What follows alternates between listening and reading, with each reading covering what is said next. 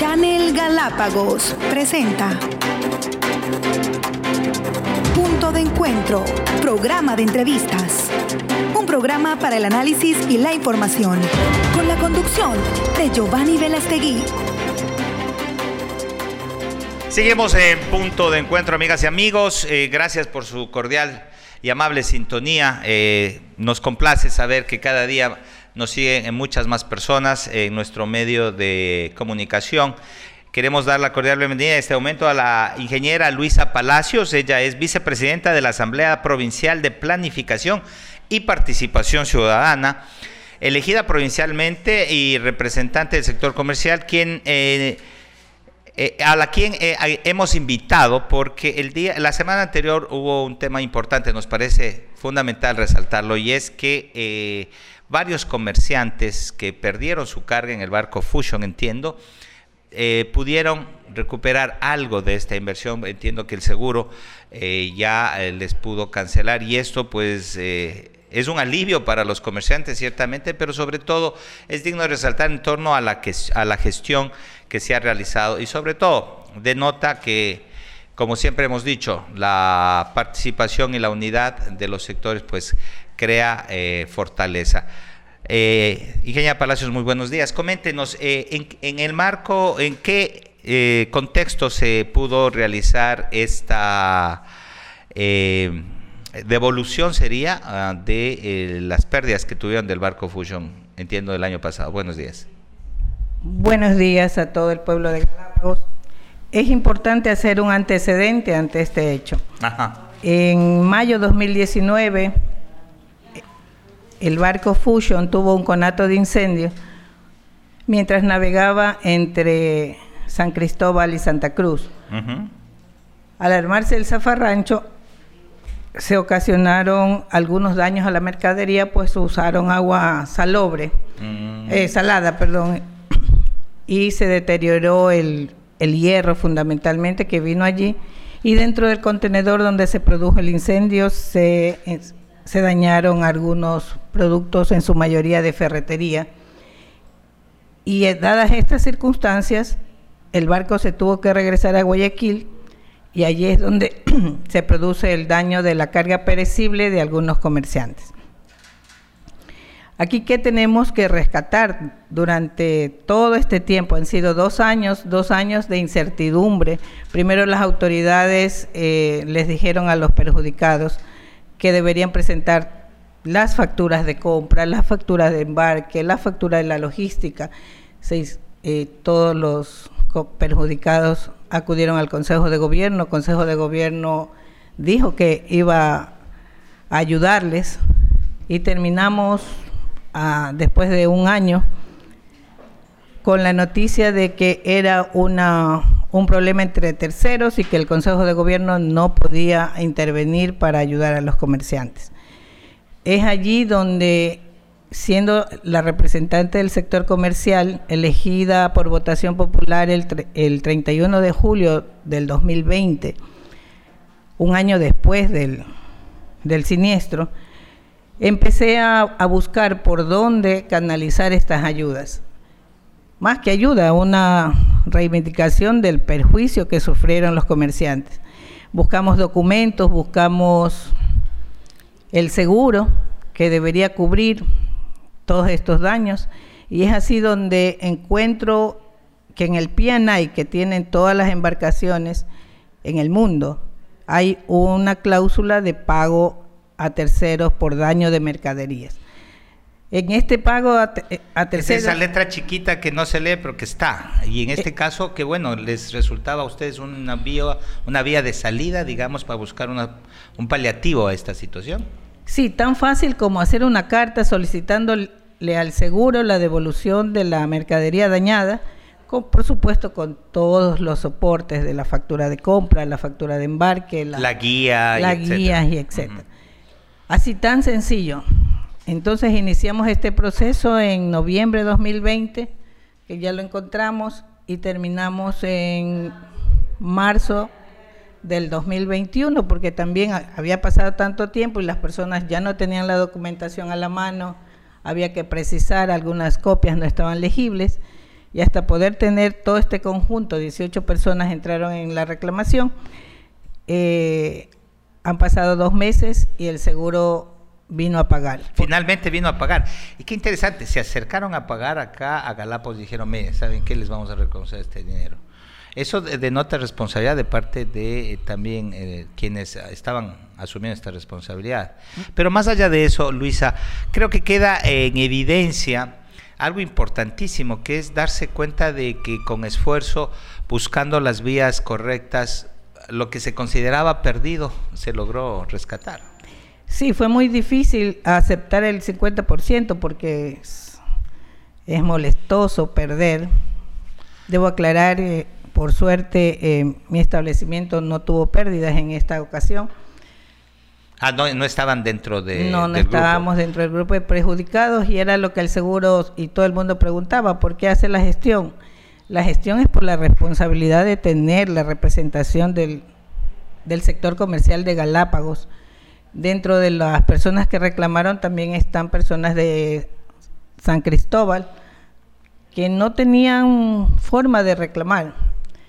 Sin embargo, a pesar de haber perdido el 50%, eh, los comerciantes decidieron aceptar este 50% porque algo es algo, como decimos en la vida. Del ahogado del sombrero. Peor es nada. Pero se pudo haber evitado, ahora conocemos plenamente que tenemos que exigir a la autoridad el momento que se entrega el permiso de operación a todas estas empresas que nos brindan servicios, deben ponernos en conocimiento de los seguros que se piden para estos permisos de operación que son parte de la ley, pero que no se conocen. Pero que no nos ponen. Y que convenientemente muchas empresas eh, se olvidan de decirla para que no exijan en, un supuesto pago, ¿no? Así es.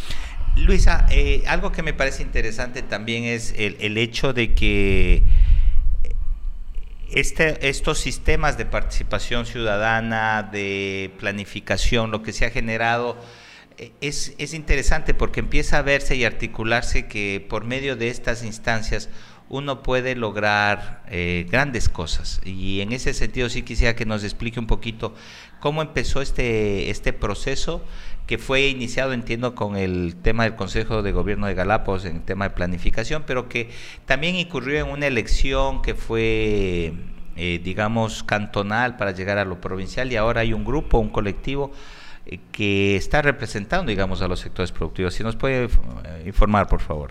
Por supuesto, Giovanni. A ver, la Asamblea de Planificación y Participación Ciudadana estuvo dentro de resolución de Consejo de Gobierno en el año 2014 con la ministra Tapia. Allí hubo la resolución. Lo que hace el Consejo de Gobierno en el 2020 es activar esta, esta asamblea con el procedimiento establecido ya en este reglamento aprobado. Entonces, es decir, lo activa. Sí, lo activa, lo pone en ejecución. Para esto convoca a los sectores y solicita que hagamos elecciones primero entre los gremios, luego postulen un representante a nivel provincial y junto con, en el caso del sector comercial hubo la participación del SRI, del, del Tribunal Electoral, fuimos a urnas para la votación como candidato se presentó el presidente de la Cámara de Comercio de San Cristóbal y como representante en Santa Cruz estuve yo. En Isabela, por la pandemia, no tuvimos mayor comunicación, pero eh, ellos no llegaron a votar. He intentado yo acoplarlos a, a Isabela, Floriana, San Cristóbal, y es difícil la participación por estando en pandemia. Por tema geográfico y, sobre todo justamente por las limitaciones que ocasionaba el hacinamiento y, la falla de comunicaciones, que también dicho sea de paso, en Galápagos no son las más óptimas. Sin embargo, una vez configurado eh, esta asamblea provincial, entiendo que también están representantes del sector transportes, el sector... Todos los sectores productivos, sector transporte, sector pesquero, sector turismo el, sector agropecuario y el sector comercial. Cada sector productivo tiene un representante provincial también elegido democráticamente. ¿Y esto qué posibilidades nos da frente al nuevo Consejo de Gobierno, dicho sea de paso? ¿Qué ámbitos, competencias tiene este colectivo? Bueno, quiero aprovechar la oportunidad para expresar al ingeniero Joan Sotomayor la misma disposición que tiene esta asamblea de ser parte de las soluciones de los problemas de Galápagos, con el único objetivo de llevar a Galápagos a soluciones concretas. Ha sido difícil porque entramos en una participación ciudadana donde las mismas instituciones públicas eh, no nos dan el espacio que corresponde a la participación. Porque eh, no, no lo quieren, no lo entienden. Porque los cambios son difíciles. Entonces, no todas las instituciones están acostumbradas a que un ciudadano común le pida explicaciones, les diga este proyecto está mal configurado, el título está mal. Entonces, en eso hemos estado la... Es decir, la participación ciudadana no está bien entendida todavía, o, sobre todo, eh, no se le da la importancia del caso. Sí, yo quiero eh, destacar, eh, el Consejo de Gobierno nos dio muchas facilidades como ciudadanos para la participación, pero esta Asamblea Provincial está conformada por 32 miembros, ocho somos representantes de los sectores productivos ciudadanos y el resto son eh, las instituciones públicas a través de un delegado por cada institución. Y es allí donde nos sentamos en, en esta asamblea para planificar el Plan 2030, que tiene como objetivo y, se canalizó a través de muchas, muchas mesas de trabajo, encuestas, aquellas personas que no conocen el rol de, la, de esta asamblea, es momento de, de que sepan cómo hemos trabajado. Junto con la autoridad, a veces entendido ha sido difícil, difícil en muchas ocasiones discutiendo, pero convencidos de que con el diálogo y junto a la autoridad podemos tener mejores días para esta población. Porque si bien es cierto, tenemos derechos, pero pobladores de Galápagos también tenemos responsabilidades que cumplir. Y ese siempre ha sido eh, mi posición.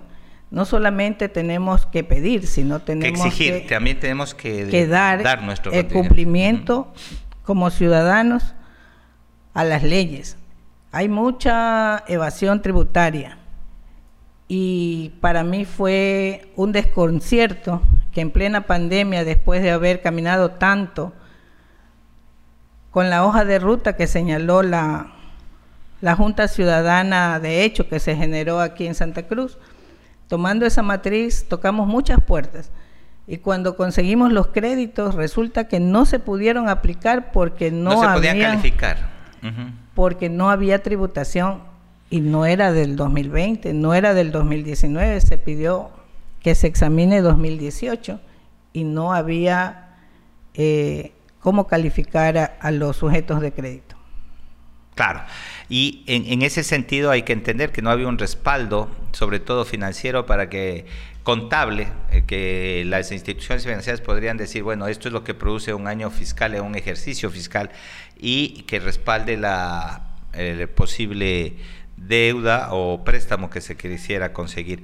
Entendemos eso y son procesos que, como usted bien lo indica, ingeniera Palacios, eh, son duros de asimilar y de empoderar, sobre todo en toda la comunidad, pero sin embargo es un camino directo hacia lo que se quiere, que es la reactivación. ¿Cómo enfrentar ahora a propósito el tema de reactivación económica tan urgente y emergente en las islas?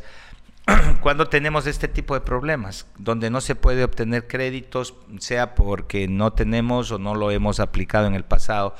Y por otro lado, cuando hay problemas también en lo que siempre hablamos, ya hablando comercialmente, el tema de la carga, el muelle, el sistema, las operadoras, en fin, cómo empezar a dar forma, a dar un, orden.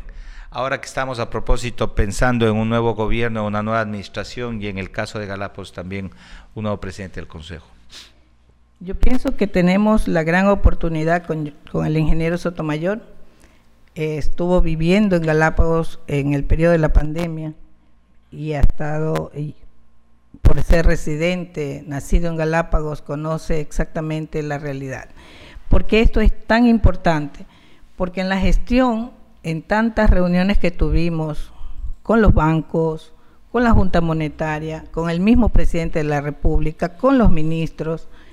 En estas reuniones habría una intersección. Esta gente que toma las decisiones no conoce Galápagos, no entienden que Galápagos, al no tener turismo, era como, yo lo comparo como cuando uno se está bañando, está enjabonado y se fue el agua.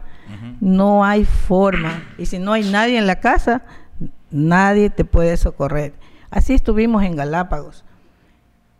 Eh, recuerdo una anécdota dentro de esta gestión. Estábamos en reuniones constantes buscando un producto crediticio para Galápagos y cayó ceniza del Sangay. Inmediatamente que cayó la ceniza, el gabinete itinerante de ministros se fue a, Chimborazo y crearon un crédito que se llama a riesgo limpio. bastaba levantar la mano, demostrar que era poblador de, de Chimborazo y se prestaban créditos entre 5 mil y 10 mil dólares, sin garantía, no importaba la central de riesgo. Y precisamente nosotros en, en reunión buscando un, créditos para Galápagos. Entonces, en esa reunión recuerdo que les dije, señores, esta es la oportunidad que ustedes entiendan la realidad de Galápagos. Es peor que nos haya caído ceniza en Galápagos porque ustedes la ceniza la pueden ver, entonces notan que el animal no se puede alimentar, que, la el piso está lleno de ceniza blanco. Y es tangible el daño. Pero en Galápagos se ha cerrado la llave del turismo y estamos sin poder comer. fueron días muy, muy complicados.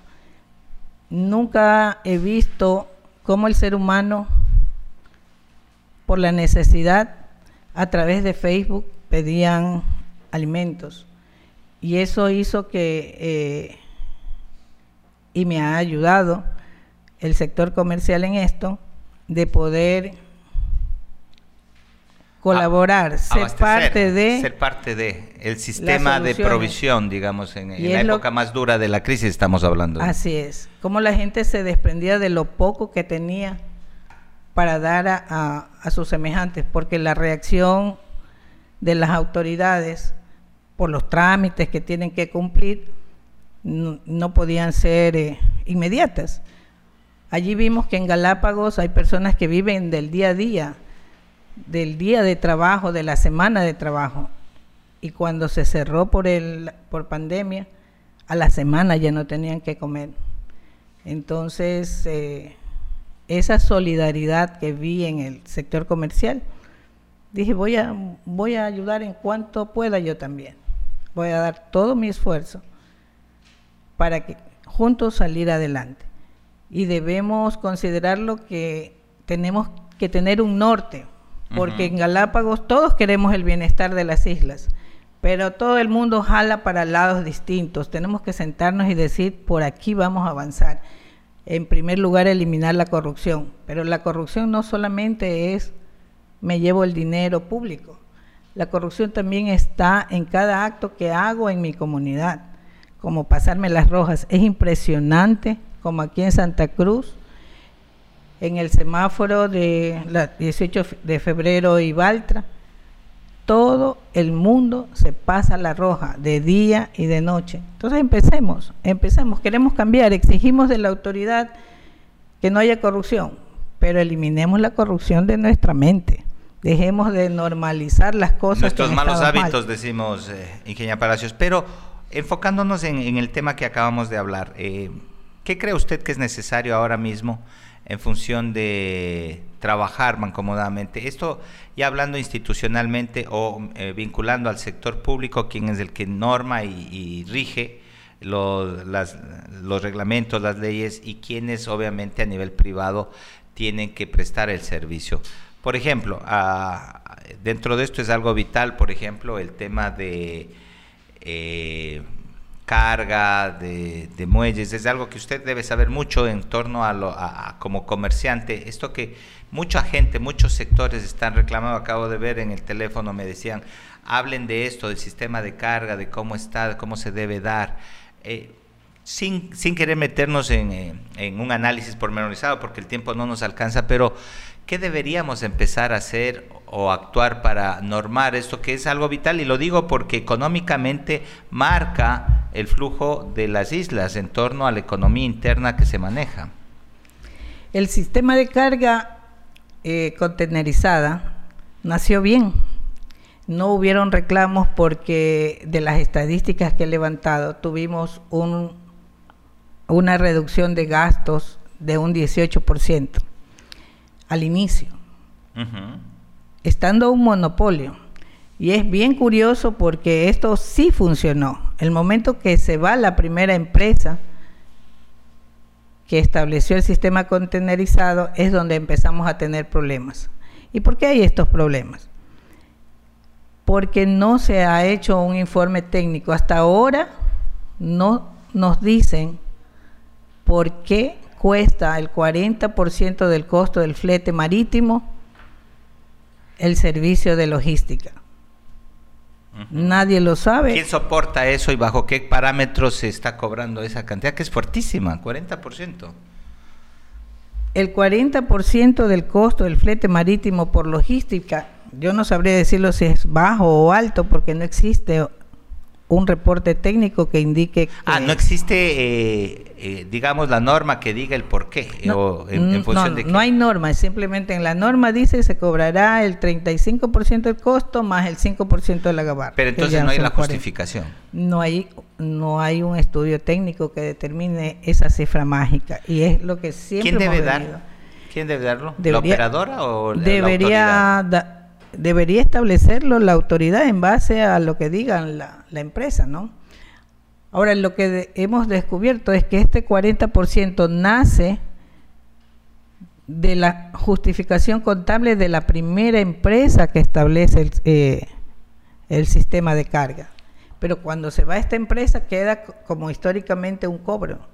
Pero hasta ahora no nos determinan el por qué cuesta el 40%.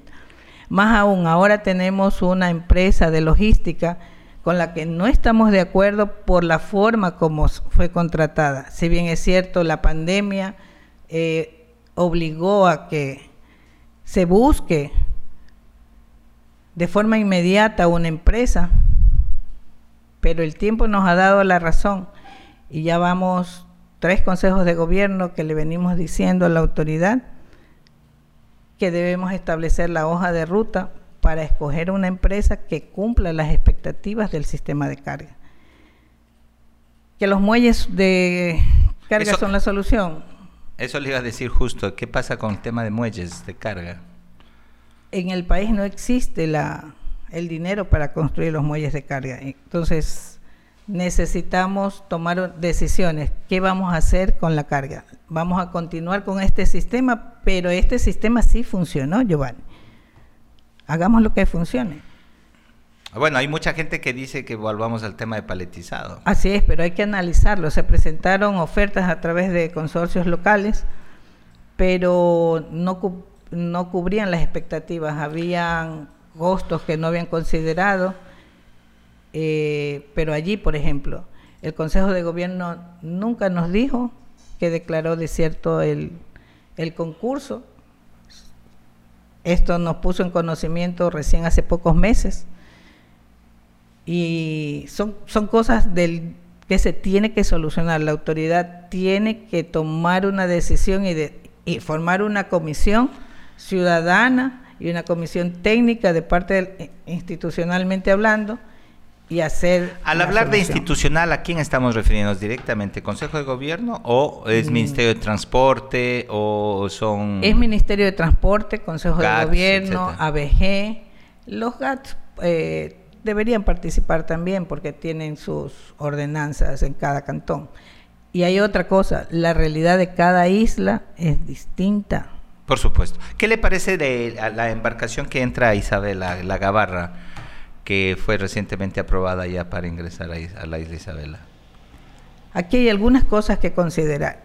Tenemos un barco Paola muy deteriorado, con un servicio pésimo hacia Isabela y Floriana.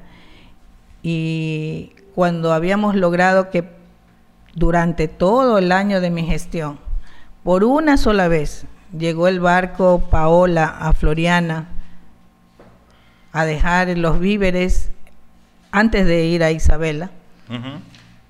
Al siguiente viaje, de aplican un código marítimo del año 60 y le exigen al barco Paola que tiene que irse a San Cristóbal, porque así dice el, código marítimo, y de ahí sacar zarpe para ir, no puede ir a Floriana porque no tiene muelle, y tenía que ir a Isabela.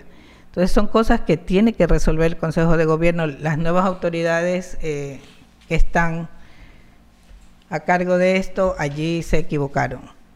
Y MTOP, por ejemplo, dijo que no podía que no estaba en su competencia ya porque lo habían pasado a la Marina del Ecuador. Entonces son cosas que hay que arreglar porque no están bien.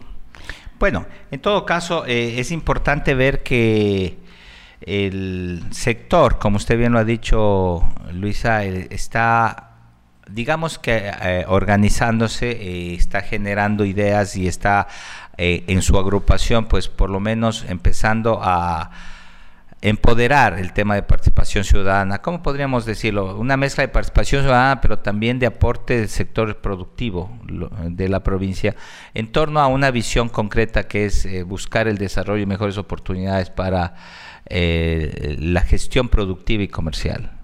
Así es. Hay muchas cosas que, que, que se deben aglutinar y debemos converger, y ahí es donde decía, busquemos el horizonte todos porque, por ejemplo, la ley de compras públicas dice que primero deben comprar al proveedor local. Pero ¿qué vemos en el sistema de carga? Que llegan para la obra pública compradas las cosas del continente.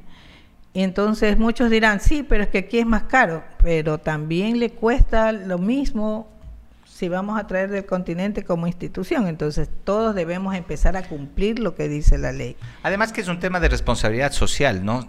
Si conocemos que todos por vivir en Galápagos tenemos que pagar todo, es mucho más caro también, ocupemos lo nuestro, digamos, es una forma de hacer una economía circular nuevamente y de tratar de que el dinero se quede y se genere acá, porque finalmente lo que se genera acá se consume acá mismo.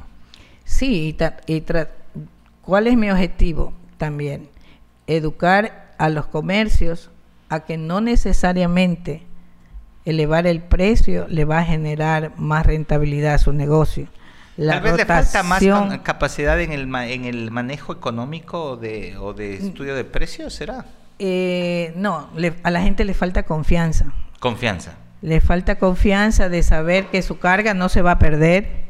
Le falta confianza en saber que el barco va a estar ahí el siguiente viaje en tal fecha va a suceder esto. Entonces, eso es lo que falta, confianza para poder hacer una inversión de más largo plazo, porque pasamos mucho tiempo con la mercadería en viaje y eso no es rentable. Sin duda alguna, gracias eh, Ingenia Palacios por sus conceptos. Importante lo último, rescatar. A la gente le falta confianza, pero confianza en qué? Confianza en el sistema, confianza en las autoridades, confianza en que se cumplan los procesos, en que se cumplan los acuerdos y sobre todo, lógicamente, en confianza en que todo, si es de una manera organizada, se puede generar. Esto baja costos, permite mayor rentabilidad y sobre todo operatividad en todos los conceptos. Ingeniera, se nos acabó el tiempo, pero muchísimas gracias por atendernos. Sus palabras finales, un mensaje final a la comunidad para despedirnos. Yo quiero llamar al sector comercial. Necesitamos trabajar juntos. Juntos significa capacitarnos para poder establecer esta economía circular que todos hablamos, generar esta confianza en que lo que hago es para beneficio no solo mío, sino de mi comunidad. Vivimos en una comunidad, vivimos en una isla y todos estamos en posibilidades de aportar.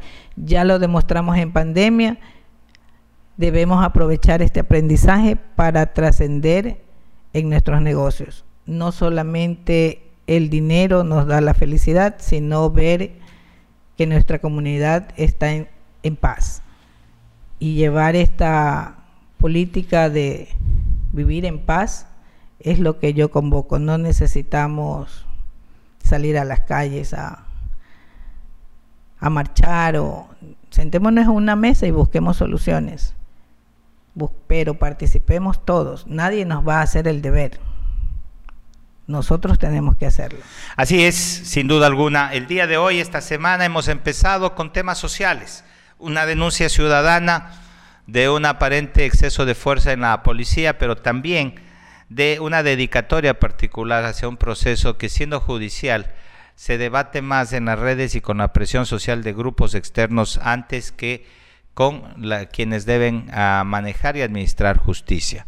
Por otro lado, estamos hablando también de la participación ciudadana de la organización eh, civil eh, productiva. Y como lo ha mencionado la ingeniería Palacios, es el momento de llevar a la unidad, de llamar a la coordinación, sobre todo para que nosotros como ciudadanos nos sentamos respaldados en todos sus aspectos. Mi mensaje final, eh, quedan las puertas abiertas para las personas de este colectivo Magma, para que puedan hablar y expresarse también, eh, que no se quede eh, pensando que estamos en contra, pero sí exigimos respuestas, no entendemos el por qué un colectivo toma tanto protagonismo en estas esferas de manejo y de protección. Entendemos nuevamente que la, situación de la mujer y la violencia siempre será un tema fundamental y al que hay que priorizar y al que hay que ayudar y aunar. No sin esto, sin embargo, es el tema de que también se juzgue o se pretenda eh, eh, ya impugnar un delito a alguien que tiene, como bien lo he dicho, eh, la razón de ser de inocencia hasta que se compruebe lo contrario y eso lo determinan las autoridades competentes. Con esto, amigas y amigos, nos despedimos. Gracias a todos ustedes por su amable sintonía. No sin antes recordar, el día de mañana estará con nosotros ya el presidente del Consejo de Gobierno de Galápagos, ingeniero Joan Sotomayor, con quien estaremos abordando su agenda, apretada agenda eh, convocada en Quito y eh, obviamente sus primeros pasos en la gestión al frente del Consejo de Gobierno de Galápagos. Hasta el día de mañana. Muy buenos días.